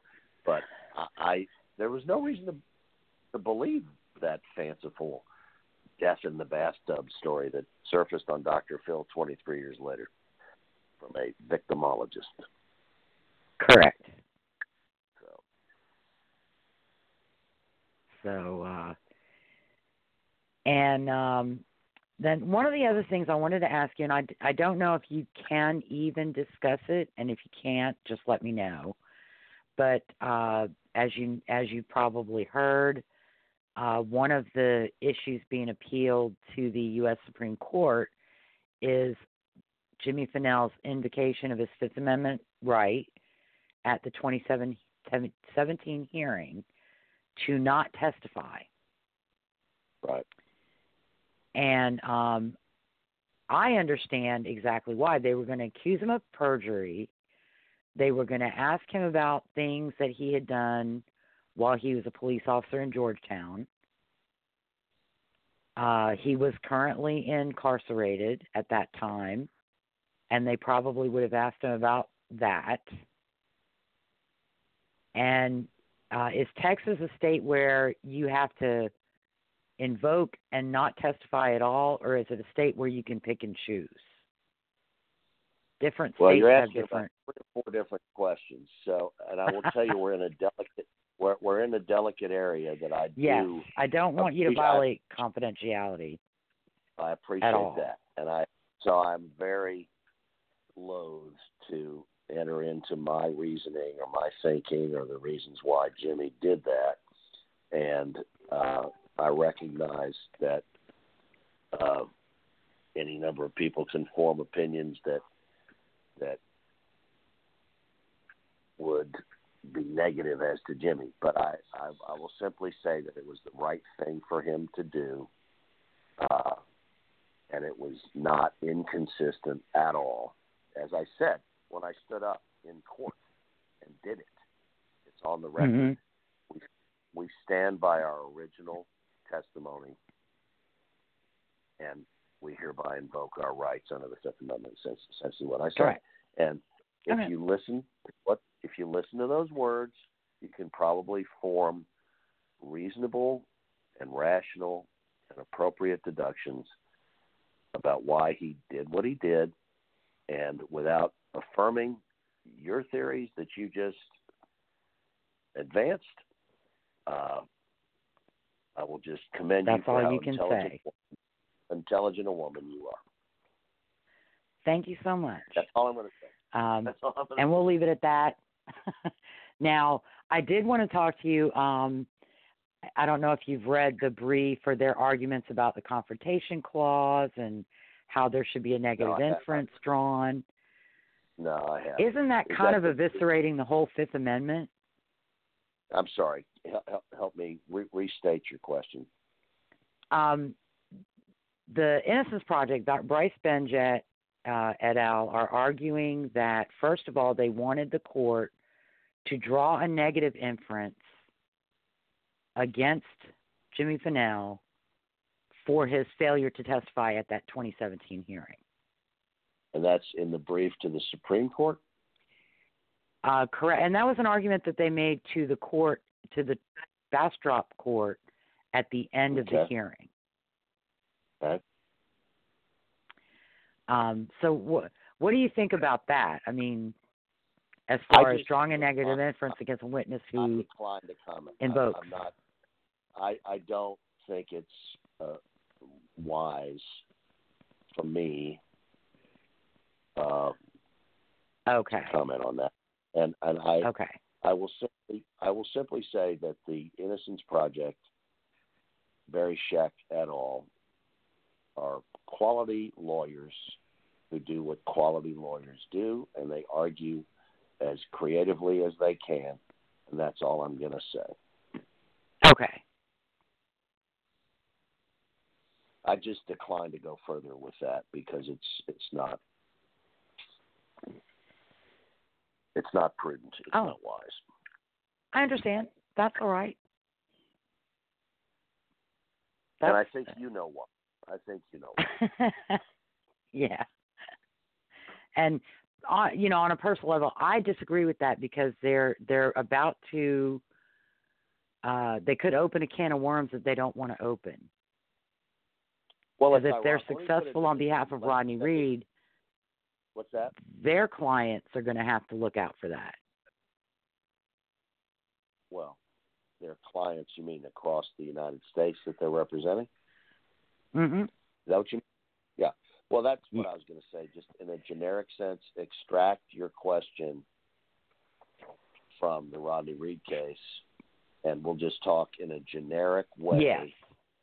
And nothing that I'm about to say should be construed as any kind of answer to your previous question about why would a man who is innocent.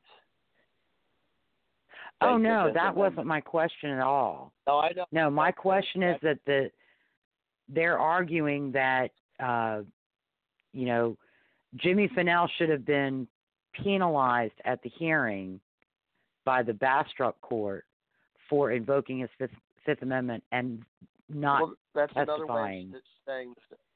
Okay, so if I'm translating that, and I haven't read their brief, so this may be a mistranslation, but it is certainly an ironic uh, adumbration of what they're saying, which is we're criminal lawyers, we're representing Rodney Reed, and we don't like the Fifth Amendment when somebody uses it against us.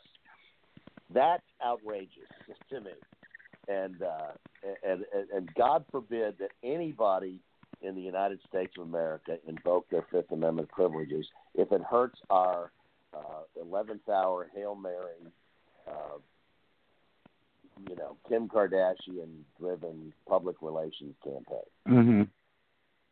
hmm I'm being That's careful. more along the lines. It, not the Well, not the outrageous. specifics to Rodney it's Reed or even Jimmy Fennell, but just the overall. In any case, arguing that a witness who invokes, whether it's a witness or a defendant, and you know everybody should look and understand throughout this entire process, Rodney Reed has been invoking his Fifth Amendment right because he has never testified in any proceedings held yes, in talk, connection with his case. this this weaves into something that we haven't talked about, but every media outlet, from ABC to the BBC, I was literally interviewed by the British Broadcasting Company, uh, along with every every other television network, uh, about why these women, these seven women, were never their cases were never prosecuted. If there's such strong evidence that Rodney Reed it has a career of raping and sodomizing and brutalizing women. Why didn't the prosecutor uh, prosecute these these cases? And of course, the answer is once you get the death penalty on somebody, it's a waste of prosecution resources to try him for lesser offenses. Plus, you you can hold them for later prosecution with the lengthy statute of limitations that most of them have. Mhm. And you probably know what, whether some of those are still ripe for prosecution. I honestly don't know, but but the thing that the thing that directly relates to what we're talking about right now, which is the Fifth Amendment, uh, Lydia Clay Jackson and her co-counsel had the Hobson's choice in that case of whether to open the door to the secret affair defense very far and vigorously cross examine people and put on testimony and put on Rodney and all that because they knew that those those gals were waiting in the wings to testify as a rebuttal to a defensive theory, uh, which which they apparently artfully avoided in the guilt phase, although they had to deal with it in the in the punishment phase. And, Correct. Uh, and and and for laymen out there who have no idea what I'm talking about, what I'll simplify it and simply say that if you're defending somebody who's got a string of say liquor store robberies and he always wears a mask and he always has an orange neckerchief in every uh, robbery, so he's got kind of like a signature way of robbing people. okay, well he's on trial for one robbery, and you're trying to keep out the other 16 liquor store clerks that are ready to testify. He robbed me too. You you Mhm. dare not, as a lawyer, put on too creative or aggressive a defense or cross exam because the, the law says you're now opening the door for the state to rebut your defensive theory of it ain't me. You got the wrong guy. And in Rodney's case, it was, it ain't me because I'm having an affair with the dead girl. Oh, really? We've got six other women who will say you were not having an affair with them, including this 12 year old girl whose face is mangled for life. And so she, Well- Lydia and the lawyer kept that out, as I understand it, until the, the second phase, and they lathered it all over him at that point. But I understand why the man would take the Fifth Amendment. Um, the the irony or or or I, I guess irony is they were damned if they did and damned if they didn't. If they pushed too hard on the secret relationship, there were two Right. former girlfriends of Rodney Reed Exactly. who could have That's- rebutted that, Well, maybe we're saying the same thing, but and- and along part with of the other four strangers, yeah. and two of whom were were uh, linked by DNA. So yeah, they were they were in they were in the rock and hard place. Right. And I guess if I were going to boil this down to just a sentence or two, because I know we're getting near the end, and I hope I have not completely hijacked your your agenda for the show, because you sent me a list of things you wanted to talk about, and I don't know how many of them we actually got to, but uh, Well, we I hope I, we covered hope- most of them I- last night. Okay. Well, I so hope I you're fine. This was I, I This hope was I haven't informative. disinvited I hope I haven't disinvited myself for future Oh, no, dialogues. But uh, but the, the thing that if I were going to capsulize in a 30 second elevator speech on why Rodney Reed deserves to die, it would be what about the women in this hashtag Me Too world we live in, where Harvey Weinstein and all these other celebrities are being outed for their sexual uh, behaviors years after the fact, and nobody that I've read dares doubt the veracity, the Bill Cosby, you know, victims and all that. Uh, we readily accept the reasons why women uh, have delayed outcries and such things as that. Why are we not defending these poor women? And I know you've done it. I've seen it on your Twitter feed. You've I've seen some mentions of these women's names, and I think you've even hashtag remember their names or whatever. But the point is, Rodney Reed is a one man sexual violence crime wave who has, since 1987, raped and brutalized women as, as young as 12 years old. They've all testified under oath about it, except for the dead Stacey Stites, of course. And she Mhm. cries out from the grave because of the forensic pathology in the semen inside of her. Why are we not focusing on them instead of this correct. absurd victimology and death in the bathtub and insurance salesman and all this eleventh hour hail mary nonsense? I agree. As I said to one, and rape as is I said to more, as I said, as I said to one more than one media outlet, I really expect the next big witness for Rodney to be Mother Teresa appearing via Epiphany. She's going to come in like in a kind of misty cloud and uh, be Mhm. videotaped saying she was with Rodney uh, on the night of the killing. Correct. That'll be from Pray. Sister Helen Prejean.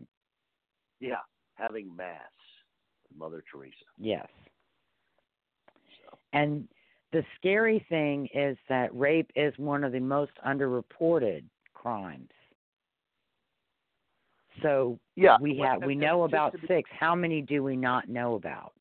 Well, and just to balance that particular comment, um, I have uh, a wife, I have daughters, I have a granddaughter. I certainly, and I've prosecuted rape cases in my early career in the Dallas DA's office. I am no apologist for rapists, and I certainly uh, agree that there's reasons why women wait to outcry their sexual assaults, and there's there's factors that that we all know contribute to that. At the same time, uh, we we seem to have reached a, an imbalanced place in criminal jurisprudence where the accused in a lot of these cases is dismissed if he claims that he's not guilty.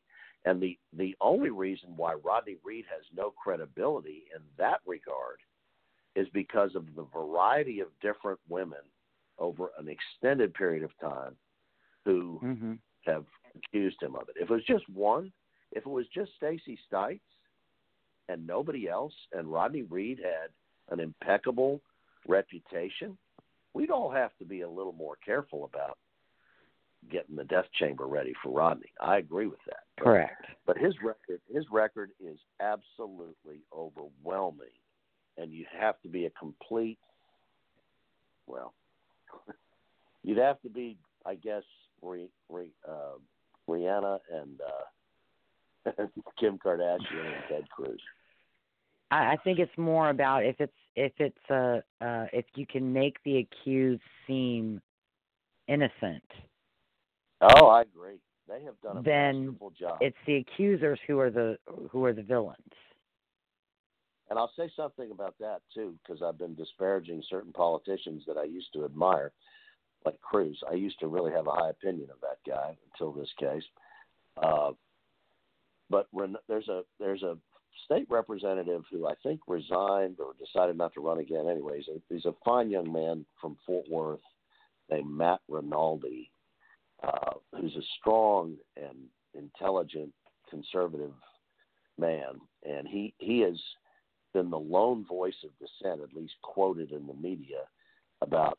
I guess this is how we're going to do post conviction capital litigation from here on out. We're going to have a public relations campaign headed by Dr. Phil, Oprah, Rihanna, you know, and all these other celebrities. Uh, and that to me is the real travesty in this deal. I I have a very pessimistic outlook on Rodney Reed ever getting the death penalty. I hope I'm We'll have to see. I I felt that way about Larry Swearingen and and the Fifth Circuit and Texas Court of Criminal Appeals uh, did not grant him a stay at the last minute after six prior stays. I happen to believe there's a judge of all the earth that is going to rectify all injustices on the great day. There will be no plea bargaining, no motions to quash, and no uh, technicalities by which guilty men escape their judgment. And that gives me some measure of uh, peace and uh, uh, equanimity, I suppose while we while we Yeah. do this job of ours. Yeah. All right, Mr. Phillips. Well, thank you so much for joining us. Uh, been a it- privilege. This was very, uh, very informative. Well, it's been a delight, and I, I'm glad you waited till nine o'clock for me. I couldn't get on any earlier, and uh, hope I've No, been of okay. some va- value to your ongoing inquiry. I think you're doing a fantastic, fantastic job. Thank you so much. Have a great night, and I hope you feel better soon. I feel better. I'm starting to feel better just talking to you. Thank you, sir. Take care. All righty. Bye bye. All right. That was Robert Phillips. Uh, Yes, I really like him. He was he was good. he was very informative, you know, especially, you know, I, my ears kind of perked up a little bit more, you know, when he was talking about the stuff he couldn't talk about. But at the same time, I mean, a lot of the stuff, he makes a daggum good point about a lot of stuff he said. And, you know, why he couldn't say that, or, you know, especially the, Mhm. you know, Fifth Amendment stuff, you know, it, it makes, it, it makes sense. Yeah. And that's, you know, I I knew I suspected that he probably couldn't really go into any detail because there is, you know, absolute confidentiality between a lawyer and a client, Right. absent the client waiving that confidentiality.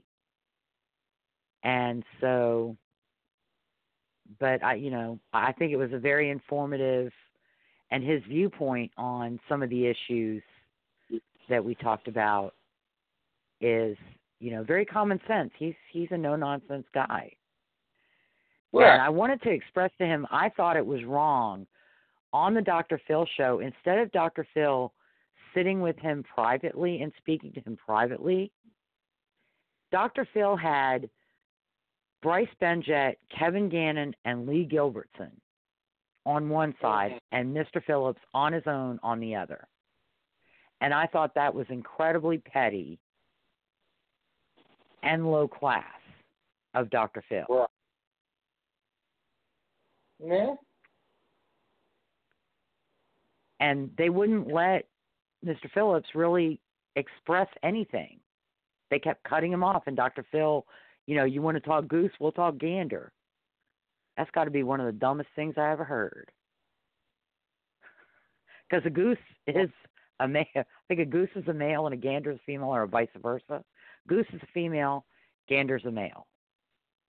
I don't Right. remember geese. So I remember duck and drake. Hmm. So, but uh, all right. Before I close the program, I want to read something on one of the groups on Facebook uh, that I was invited to join, and um, I want to close before I do my outro.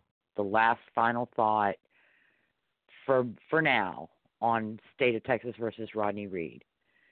Stacey Okay. Stites was a beloved daughter, sister, and Christian whose life was cut short April 23rd, 1996.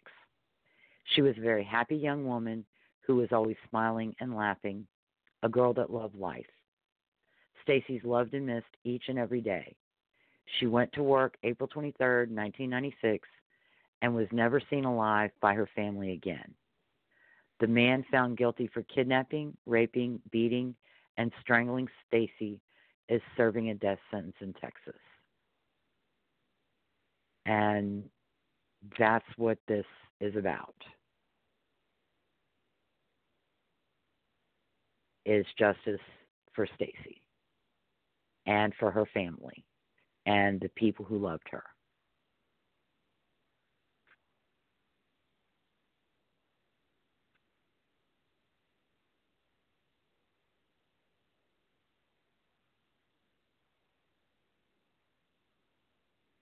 All right, Michael.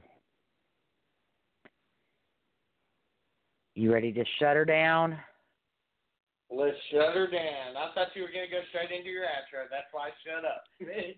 Well, no. I I wanted to just pause and and let people reflect on that. Thank you for listening to Clear and Convincing with Lisa O'Brien and Michael Carnahan. If you like our show and want to know more, you can find us on Facebook. Go to our blog at clearandconvincingpodcast.wordpress.com or follow me on Twitter at O'Brien LN. Michael and I want to thank Mr. Phillips for taking the time to join us tonight. We will be off next week for Thanksgiving, but we'll be back on Tuesday, December 3rd, 2019, at 8 o'clock p.m. Central for episode 40 State of California versus Stanley Tookie Williams.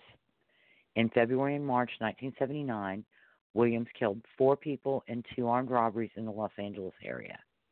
Williams, a Louisiana native, grew up in South Central Los Angeles and was a founding member of the Crips gang.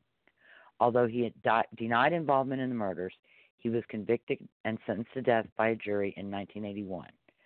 We'll talk about the case against Williams, his direct appeal and post conviction claims, his writing career while in prison, and the controversy surrounding his execution on December 13th, 2005.